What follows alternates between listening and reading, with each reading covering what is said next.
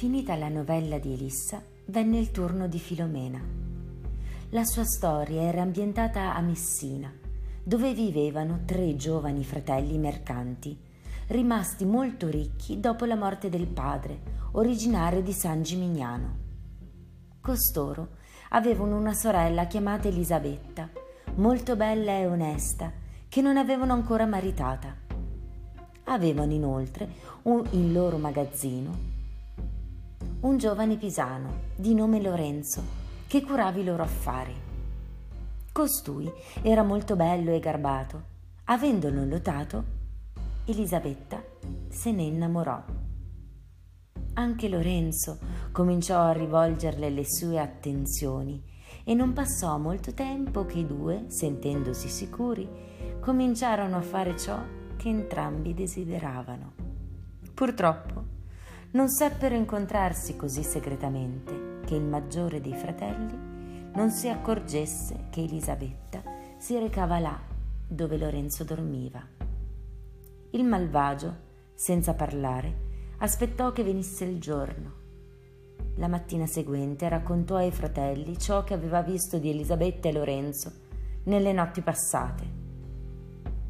Decisero, per evitare di recare alcuni infami alla sorella, di fingere di non sapere niente, finché non fosse giunto il tempo di togliersi dal viso quella vergogna. Continuarono quindi a ridere e a scherzare con Lorenzo, come facevano di solito fino a quando, fingendo di andare fuori città per svago, non lo condussero con loro. Giunti in un luogo molto solitario, lo uccisero e lo sotterrarono, senza che nessuno se ne accorgesse. Tornati a Messina, diffusero la voce che lo avevano mandato a fare delle commissioni in un altro paese, come talvolta accadeva.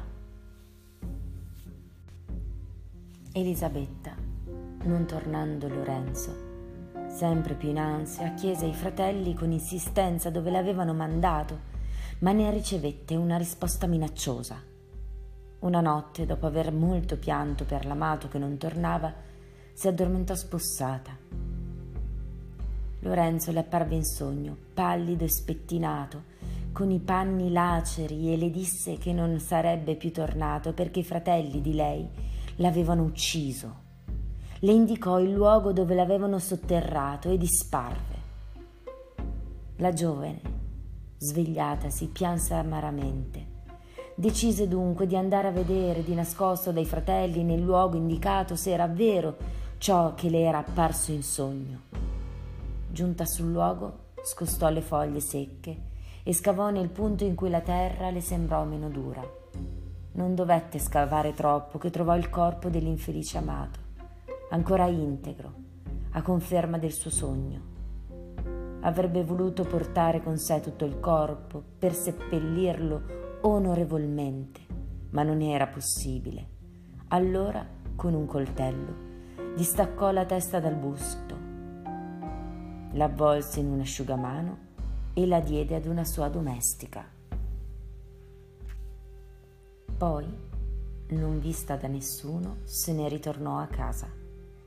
Quivi giunta, si chiuse in camere, tanto pianse che lavò con le lacrime la testa, coprendola di baci. Poi prese un grande e bel vaso, di quelli dove si pianta il basilico, e ce la mise dentro avvolta in un bel fazzoletto di seta.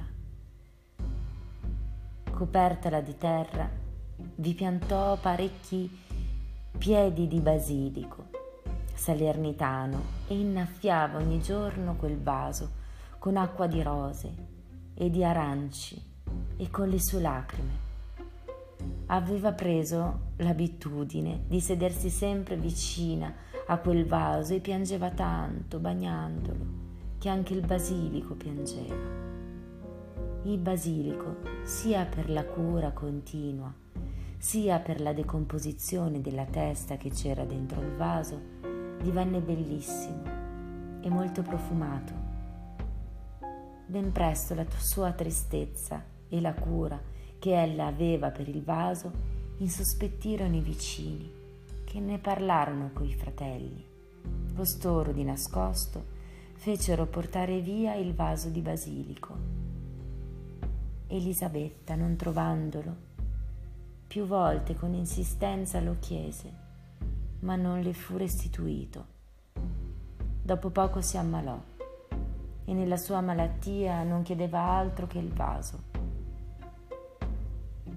I giovani, meravigliati dell'insistente richiesta, vollero vedere che cosa c'era dentro. Versata la testa, videro il drappo in cui era avvolta la testa non ancora cons- così consumata che impedisse il riconoscimento della testa di Lorenzo. Temendo che l'omicidio si venisse a sapere, con prudenza fuggirono da Messina e trasferiti tutti i loro averi se ne andarono a Napoli.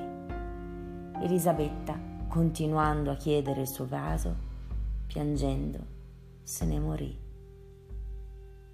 E così finì il suo sventurato amore.